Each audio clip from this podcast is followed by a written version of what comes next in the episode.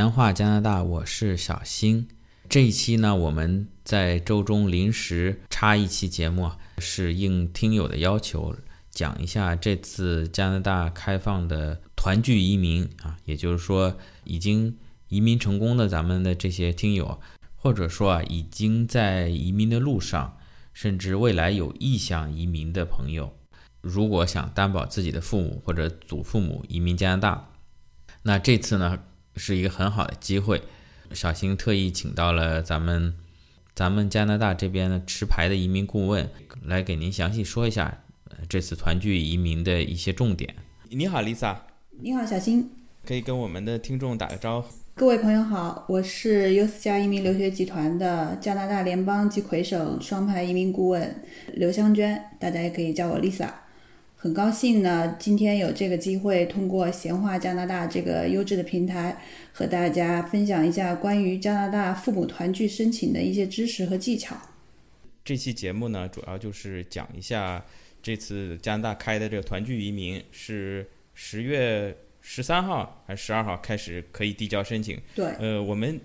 今天录音的时候是十月十八号，对，那现在截止了吗？它截止日期是什么？截止日期是二零二零年十一月三日的加东时间十二点，也就是北京时间的十一月三号的午夜十二点。好的，那我们先把最重要的事情强调一下啊。嗯。如果您有意向并且也有资格来申请这个团聚移民的话呢，那么最晚的截止日期就是。二零二零年的十一月三日中午十二点啊，加拿大东部时间，蒙特利尔、多伦多都这个时间。呃，对北京时间来说，就是十一月三日的半夜十二点啊。当然，我们不可能都去赶这个最后这个时间。Lisa，如果说我今年错过了的话，它这个是每年都有吗？都是会在十月份吗？还是说呃不一定什么时候有？通常的父母团聚申请都在年初，但是此次的这个父母团聚移民名额的开放呢，就是一波三折，姗姗来迟。因为二零一九年的一月份，呃，移民局开放这个申请的时候呢，用的是网上抢名额的机制，名额在八分钟之内就被一抢而光。所以之后呢，很多人就质疑说，这种抢名额的机制是否公平？后来移民部在二零一九年底呢，就先宣布说，二零二零年度的申请开放日期要推迟，因为他们可能有一些新政策。之后呢，到了今年的三月份，由于加拿大疫情爆发，所以移民局又出通知说要继续推迟。终于，终于是在今年的十月份，还是开了。那么这一次呢，移民局将会随机邀请一万个申请人来递交申请。然后到二零二一年呢，会再次发放三万个名额，但是明年什么时候开放，现在还未可知。嗯，以你的这个经验来说，这么长时间做这个移民顾问，就是说每年都会开，但是每年名额还有政策呢都会不一样。那么今年呢，就是大家碰运气抽签。对。但是你就算错过了今年十一月三号呢，明年也会有可能名额还比今年多，但是明年是。三月份开还五月份开，还是也是到年底开，还不知道啊。反正现在我们如果有条件，这波赶上了，那就先申请一下。对，加拿大的移民政策呢，还是非常的人性化的，所以呢，家庭团聚长期以来一直是它的移民政策的主体之一。因为移民部也理解，当这么多移民漂洋过海来到加拿大，在这儿安顿下来的时候。他们都希望能和家人尽早团聚，所以从今年来看，基本上每年他都会开放这个父母团聚的申请。虽然说名额有限，然后呢，近几年的这个怎么样来获取这个名额的这个机制也不太一样，但是它的确是加拿大一个非常长期稳定的移民项目。嗯，确实，加拿大移民局因为整个加拿大移民的比例非常高嘛，整个加拿大就是。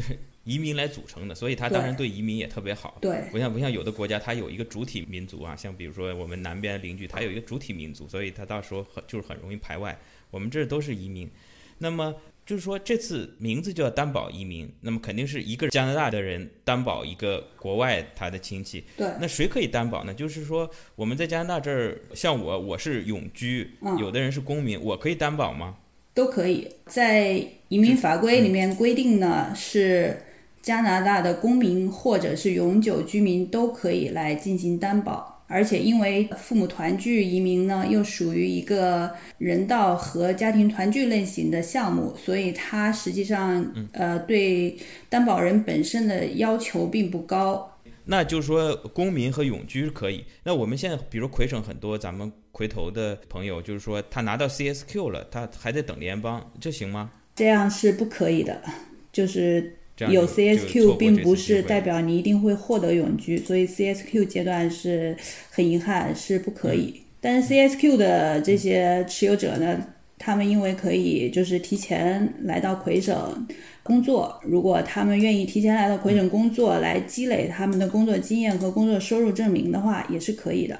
那年龄有限制吗？咱们就之前很多人咨询小新说，呃，我这个移民条件看看各个项目我都条件不符合，我干脆让我小孩移民以后他担保我吧。这个年龄有限制吗？小孩要多大才能担保父母？或者说有没有上限？比如说有人九十岁了，他父母一百一十岁还健在，他有上下限吗？有下限，就是至少要是十八岁以上的成年人。十八岁。对，没有上限，嗯，只要父母健在，你也健在都可以。婚姻状况呢？就是结婚的、单身的，或者甚至对婚姻状况这个都没有关系，是也没有要求，不过就是结婚的人呢，有一点好处是，他们的配偶如果他自己的收入不够的话，配偶的收入也可以加入进来，作为共同担保人。这个是担保人的情况啊。那么现在问下来，暂时啊，我还符合啊，现在还没把我剔除。嗯，对。挨下来是可以担保谁呢？就是前面说了，好像是子女可以担保父母。我以前听说还有什么祖父母可以担保吗？这次对祖父母和父母。都可以担保，嗯，因为实际上这个项目的全称就是父母和祖父母担保移民，所以祖父母也是可以的。那比如说像小新，我们听友也知道，我父母可能不在了，我但我祖父母还在，嗯，或者有的咱们朋友父母在国内，种种原因吧，或者是。不想来，或者是有生意不不能来，或者怎么样？嗯。但是我想跳过父母，把祖父母担保过来，这可以吗？可以的，没有任何问题。那祖父母跟外祖父母其实对老外来说是一样的，英语法语来讲，对，祖父母外祖父母不分。嗯。那岳父岳母可以吗？就比如说，我举个极端例子啊，比如说我现在又单身了啊，不，这个例子不好啊，就某人吧，一个朋友，他到了加拿大又离了，离婚了。但是呢，他跟岳父岳母关系很好，他可以担保岳父岳母吗？这种情况是不可以的，因为咱们只能担保跟自己有血缘关系的父母，或者是这个养父养母，这样是可以的。呃，但是配偶的父母呢，虽然你们关系很好，但是你们没有血缘关系，只能很遗憾，对，没办法。那也就是说，如果没离婚，在处在婚姻状态下。跟这个夫妻配偶一方是有血缘关系的，这个是肯定没问题的。如果是跟夫妻双方的一方有血缘关系呢，应该是由这个有血缘关系的那个夫妻的那一方，比如说妻子对妻子的父母，那么只能妻子作为担保人来担保他的父母。就永远记住，就是一定要有血缘关系的。说到这儿了，有血缘关系。我不知道这次可能是这个项目是父母、祖父母。呃，加拿大有没有什么项目，什么舅舅、阿姨、叔叔、伯伯、外甥、侄子这些，这些可以担保吗？还是说没有这这一类的项目？呃，有的，就像我前面说的，加拿大的政策、移民政策是非常的人性化的，什么样的情况他们都考虑到了。你要想担保七大姑八大姨呢，也不是不可以的。加拿大的团聚政策里面有一个叫做“孤独的加拿大人”这么一个项目，它可以在一定条件下申请担保这个近亲过来移民加拿大，但是这里面有各种复杂的状况，具体情况呢，反正我们不展开，但是的确是有的，有这种需求的客户可以咨询我们。OK，这个不是像这种每他每年开，还是就是随时可以，就是一旦符合条件，随时可以去。这个是随时可以开，随时可以申请的。随时可以申请。对，像配偶团聚啊，还有担保这个未成年的孩子呀，这些都是可以随时申请的。只有父母团聚这个是每年有一定的名额，统一开放申请的。嗯，那 Lisa，刚才我们提了一句，就是这个担保人的条件，他是要加拿大公民或者是永久居民，年满十八岁。那其他还有什么条件吗？比如收入、工作之类的？呃，其他的条件还有一点比较重要的，就是担保人提出申请的时候，必须是在加拿大境内居住的。那么这个境内居住呢，接着就衍生出来说，你要是有工作收入的。如果你不工作的话，谈何收入？所以下面一个条件就是说，你一定要赚到足够的钱，让你把父母从国内接过来之后，能够好好的赡养他们，是用你自己的钱去赡养他们，而不会给加拿大的福利系统造成额外的负担。你刚才说到这个收入，这个收入必须是我工作的收入吗？那我比如说我有几套房子，有房租，或者说我在股市上大赚了一笔，有基金，或者。比如说，小新现在疫情期间去送送外卖，加拿大来说属于自雇吧，打打零工，呃，这些收入都能算吗？呃，都可以算，只要是你正当报税的，能拿到政府税单的这些收入都是可以的。包括说我买 Lotto Quebec，呃，Super Seven，呃，中中了七千万的大彩票，嗯，这个也是可以算收入的，只要你报税就可以。当然，加拿大的彩票是不用交税的，这一点是非常好。可是我到现在也没中过。这个小奖没中，以后会中大奖。就是说，这个收入还是比较宽泛的。我再想问一点，咱们呃，首先这个申请人必须他是待在加拿大，因为咱们有些朋友在国内是有生意的，对吧？他是属于空中飞人一样，他就经常回国内这边打理生意，甚至说有的人拿到加拿大的公民。彻底成为加拿大籍以后呢，他反而是回国去工作，或者是去香港，或者是去其他国家吧，因为去工作不在加拿大，那他就失去了这个申请条件，对吧？因为想象一个场景，就是这个加拿大公民，他把父母担保到加拿大来，父母一般都会比较年迈嘛。那他把父母扔在这儿，自己长期在国内生活，那么就失去了这个担保他过来赡养的这个意义所在。所以在加拿大的这个移民法规中间呢，对于担保父母的这一块儿是要求担保人必须在加拿大居住。如果是咱们的永久居民呢，首先你肯定是要满足永久居民的居住条件的，是前提，你才能保住你的这个枫叶卡。那么在申请之时，你一定要是在加拿大的，而且在移民官审你的案子的同时，他会看你的这个入境的这个记录。作为 PR 来说，他会考量你在担保批准之后，你有没有这个返回加拿大定居的这个意向，能不能承担起赡养你父母的责任。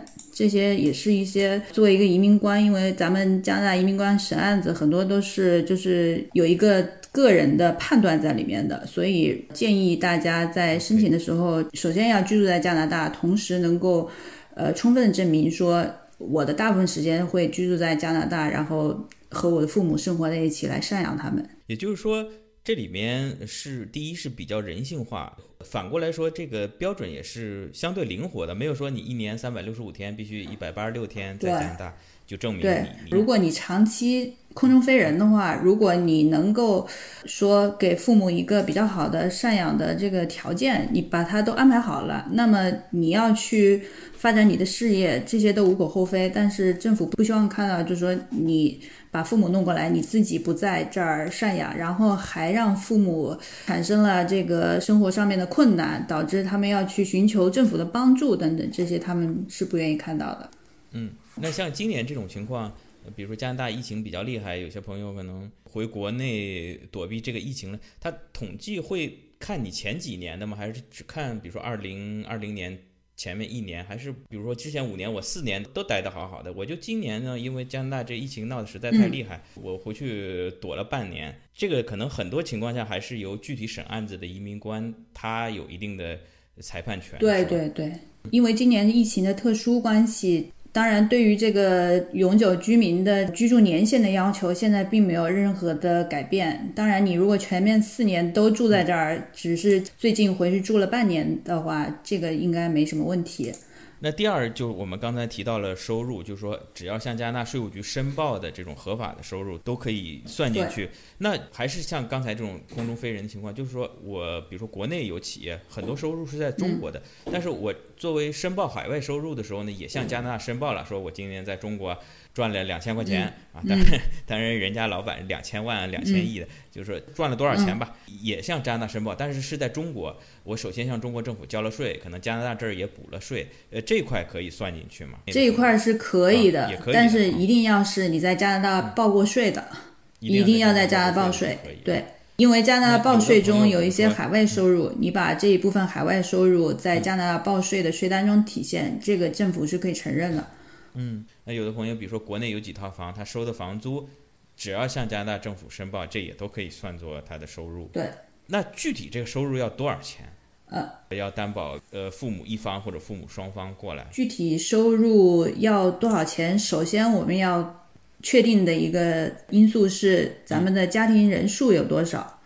加拿大的这个。收入证明呢，是根据担保人自己目前自己家庭的状况，加上你想担保的那一方的家庭的状况，就是在担保成功之后，你的家庭一共会有多少个人来要求你的，就是按人头来计算收入的。而且呢，就是除了魁省以外，呃，魁省有自己单独的计算方法。然后魁省以外的省份呢，有一个另外的计算方法啊。我们先说其他的省吧。其他的省呢，它的要求是提供过去三年的收入证明。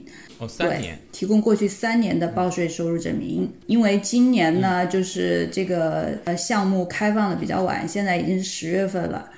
然后移民局在等到十一月初的时候把这个项目关闭，再从中间随机的来抽选人邀请。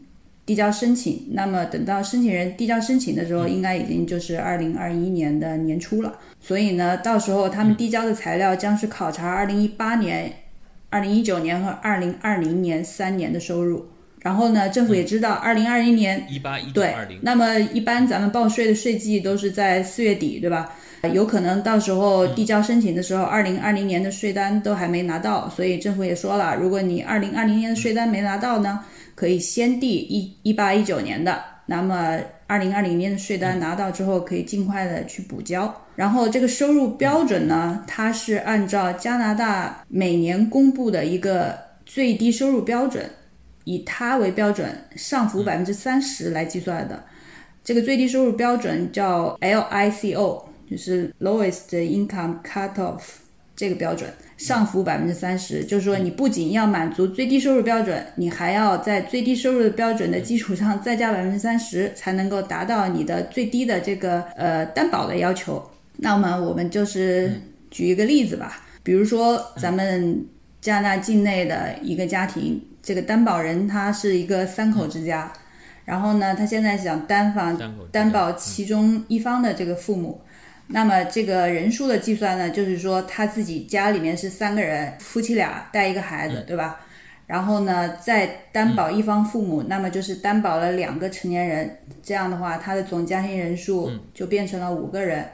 那么我们再去看二零一九年政府公布的五口之家的最低收入标准是五万三千四百零二，那么他的年收入的要求就是担保的年收入要求就是。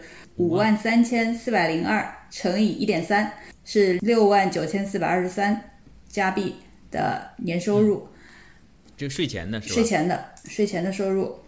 然后二零二零年呢，由于今年的特殊疫情的关系，这个上浮百分之三十的要求取消了，所以五口之家的收入标准是五五万五千六百九十五。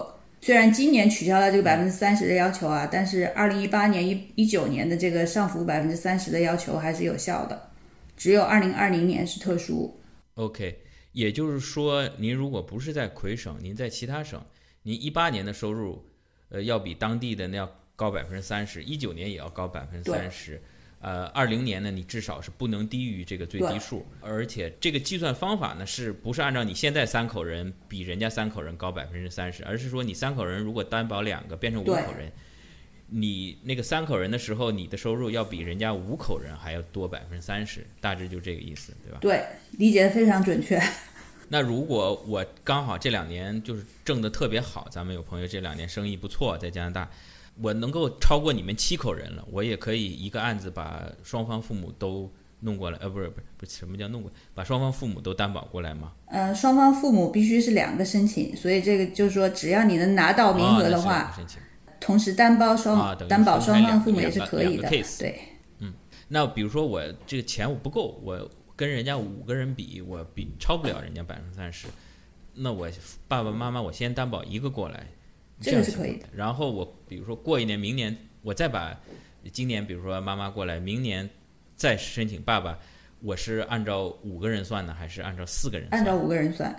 就是说我已经担保了妈妈了，就是我三口之家加妈妈四个人，然后再担保爸爸的时候是按照五个对人。就是说你想分开申请少点钱，但是你最终你申请最后一个人的时候，还是要按五个人这些条件。对，而且尤其在这种要名额的，就是名额很难得的这个情况下，今年给妈妈抽到了名嗯额，明年可不一定给爸爸抽到名额，这个时候就有点麻烦钱钱也并不少。对嗯，对。而且我们今年就是说有一个好处，就是二零二零年因为这个疫情，政府不要求向上浮动百分之三十，只要你达到一个最低的就行了。对，对吧而且二零二零年还有一个好处呢，就是说以前呢，你你如果失业或者是从政府领福利的话，这个收入是不算的。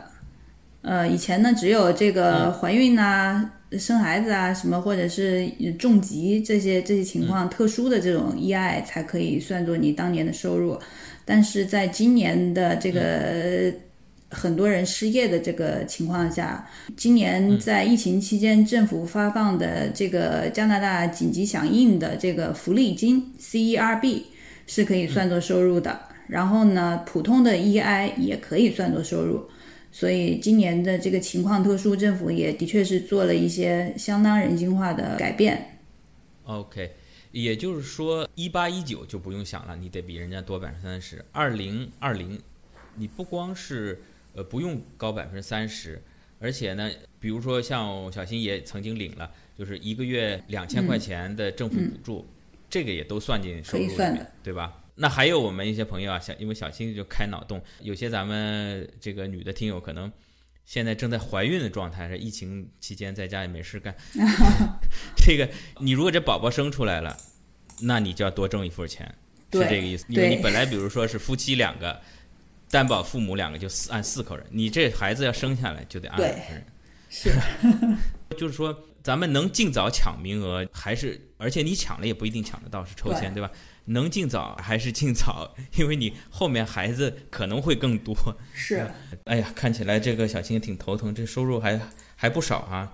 像我已经两个小孩了，我就算再担保一个人，我坐地就得按五个人的收入来了，是吧？是的。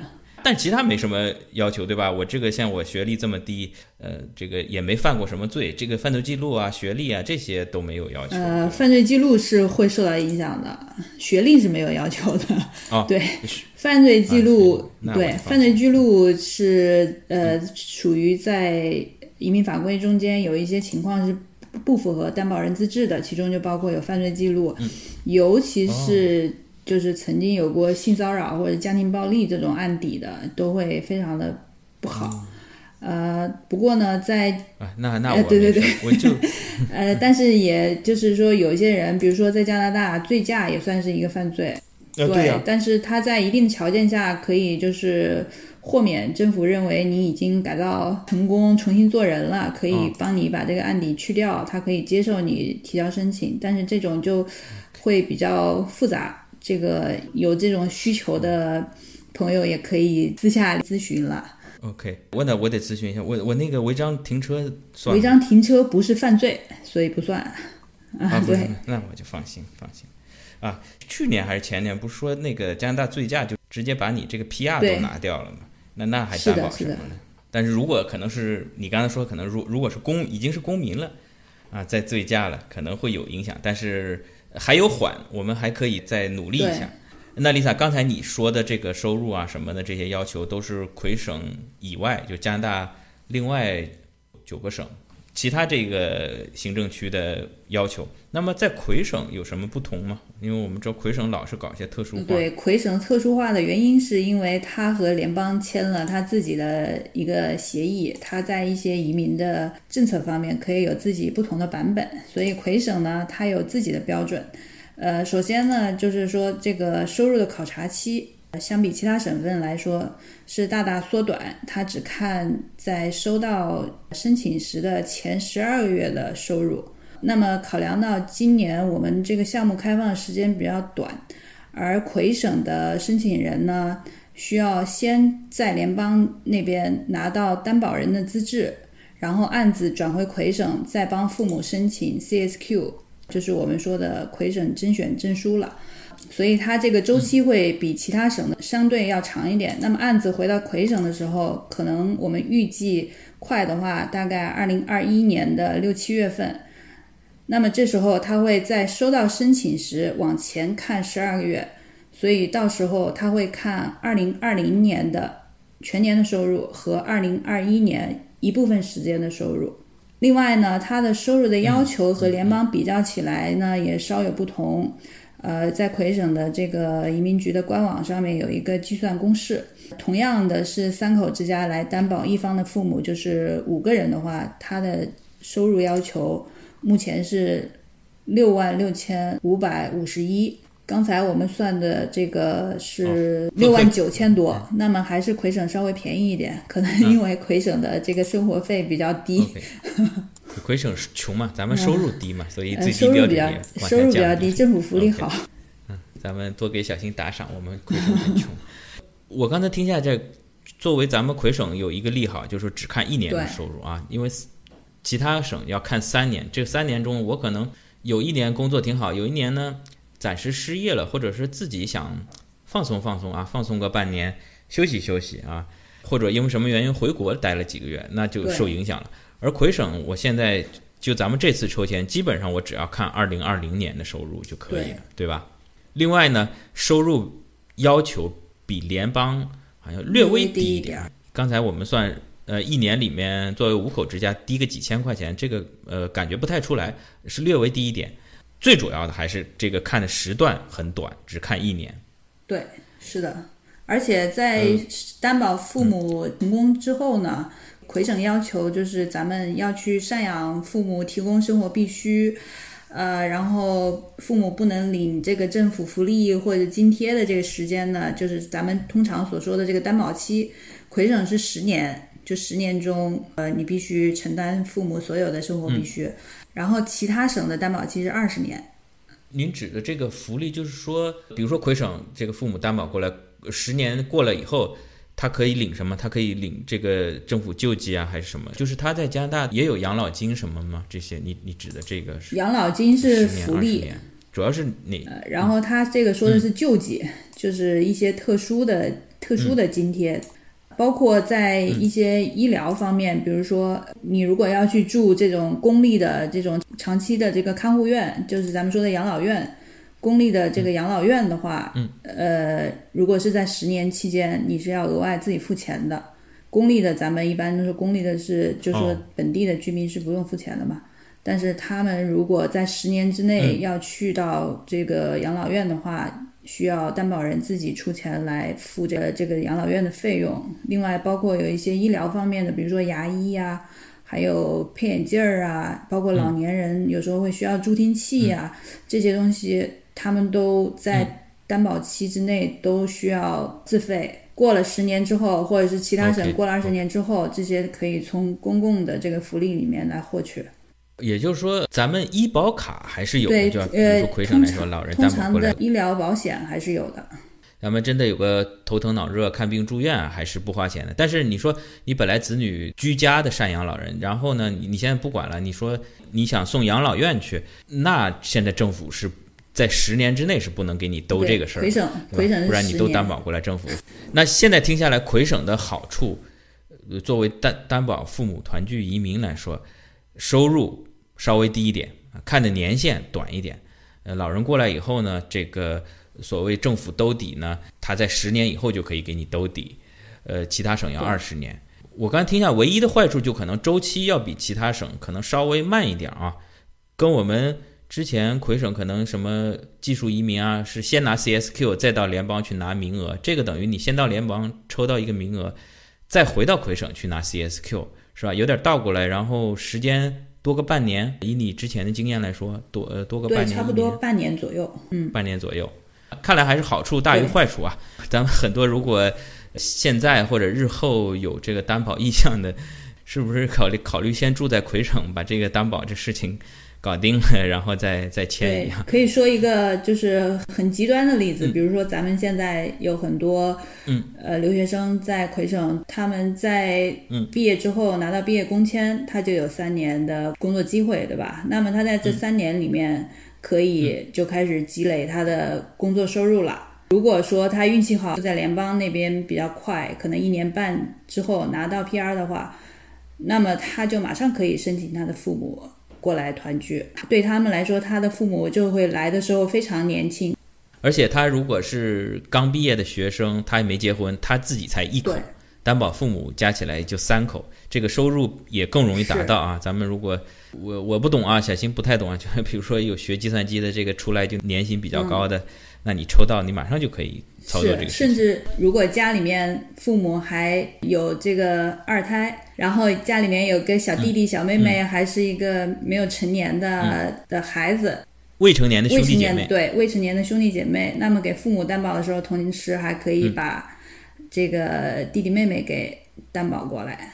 当然，如果要担保弟弟妹妹的话，就是要再加一个人，就是收入的要求会再提高一点。在魁省，这个已经毕业的咱们的同学们，赶赶紧挣钱吧。那基本上条件就这样了啊。如果咱们符合条件，那就抓紧申请。那现在就是说要抽签，现在具体怎么样一个流程呢？先交材料，然后然后什么时候抽呢？交材料咱们说了截止时间，再跟大家强调一下，二零二零年的十一月三日中午十二点，加拿大东部时间，呃，截止收材料。那收好材料呢，什么时候抽签？嗯，是这样的，我们首先呢要做的一个动作就是说，咱们先要入池，你要去提交你这个担保的意愿申请。移民部的官网上面有这个官网的链接，在那个上面可以在线填写担保意愿申请的这个表格。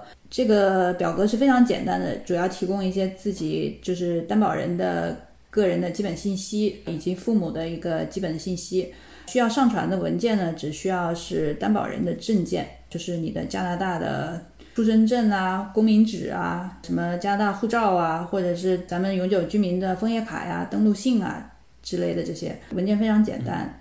我们预计移民局开始抽选是会在十一月三号之后，然后发出申请，估计在十二月份会陆续的开始发。申请，因为它是做一个相当于是电脑摇号的这么一个系统的话，其实就是，呃，程序员写一个代码，然后这样刷刷刷，可能几分钟就能够抽出一万个人来，所以这个这个这个速度应该是很快的。但是它会就是在系统中会有一些，比如说有些人他觉得，哎，那我自己弄两个 email 建两个账户发两次申请，呃，会不会抽到的几率大一点？但是答案是不会，因为系统会直接把那个。重复的申请给删掉，所以大家就是还是都是每个人嗯需要担保的父母递交一个申请，然后呢，这个在担保人收到了移民局的邀请，说你中奖了，你可以为父母递交移民申请的时候呢，咱们就有六十天的时间来向移民局递交全套的申请材料，六十天时间说长。不长，但说短也不短。建议大家有一些基本的肯定要递交的材料提前准备，尤其是比如说父母有离婚啊，然后就是家庭状况会比较复杂的一些这种情况，呃，甚至包括比如说我们今年做的案子里面有一个呃担保人，他自己本身当年来到加拿大就是被他的配偶给担保过来的，那么这时候他可不可以来担保自己的父母呢？如果有一些这种疑问的话，都要在进池之前找专业人士咨询清楚，不要浪费任何一个就是名额。那么递交材料的这个准备呢，尤其是有这种刚才说到家庭状况比较复杂，比如说有离婚的之类的，这些都要把，比如说离婚公证啊，然后自己的出生公证啊，父母和自己的关系证明等等这些文件都提前来准备好，万一抽到你的话，可以很快的去递交。我这里想说一下我的这个一点心得啊，就是说咱们这些材料啊，如果日后有这个想法的，就抓紧准备起来。呃，你这次抽不中，你这公证书你下次还可以用嘛，对吧？你这个天有不测风云，我们不要有拖延症，抓紧。你你像今年这个新冠，你有些人比如说到这个呃领事馆面签什么，你这个新冠一来，你这领事馆说关就关了，这你就抓瞎了嘛，对吧？所以趁现在国内现在国内形势大好，什么东西都开着，嗯，这些公证早点弄。对吧？你你弄完了，你弄完了，这次不行，你二零二零不行，你二零二一还可以嘛？对吧？二零二一你后面总是有用的啊，除非你说我就就不担保了，我就根本不想办这个，对吧？一些没有时间期限的这些文件可以提前准备，有一些无犯罪这种有期限的、有有效期的文件可以等到后面再准备，甚至包括护照的这个有效期快到了，也都提前去更换，这些东西都是。越早准备，越早申请，这个和家人团聚的时间就越早。就是我们永远都说的一句话：机会永远给到有准备的人。对，咱们宁可早，咱们都全都自己这块儿全搞完了，咱们催移民局弄，你别到时候反过来，那你可就错过机会了。好，那今天咱们非常感谢 Lisa 能够做客闲话加拿大节目，给咱们介绍这个今年的这个父母团聚移民的计划。谢谢。谢谢大家，非常感谢有这次机会，也希望大家的这个父母担保的申请都能够幸运的拿到名额，早日和家人在加拿大团聚。好的，好的，咱们闲话加拿大的听友全都是全中奖啊，还有不管是乐透还是这个团聚，好，好的，谢谢，再见。好的，非常感谢 Lisa 的分享。这期节目我们着重讲了父母团聚移民这一块的内容。可能相对内容比较小众啊，并不是所有听友都对这一块感兴趣啊，因为相对来说这块的受众是比较少的，不像咱们大多数听友是在国内，这部分的申请人，像刚才丽萨也讲了，是已经生活在加拿大的这部分的咱们的华人朋友。那么内容呢也比较偏技术性一点吧，偏干货一点，也欢迎啊您发表您的意见，你觉得对节目啊有什么意见跟建议，欢迎您给小新留言，呃评论。转发点赞，咱们下期再见。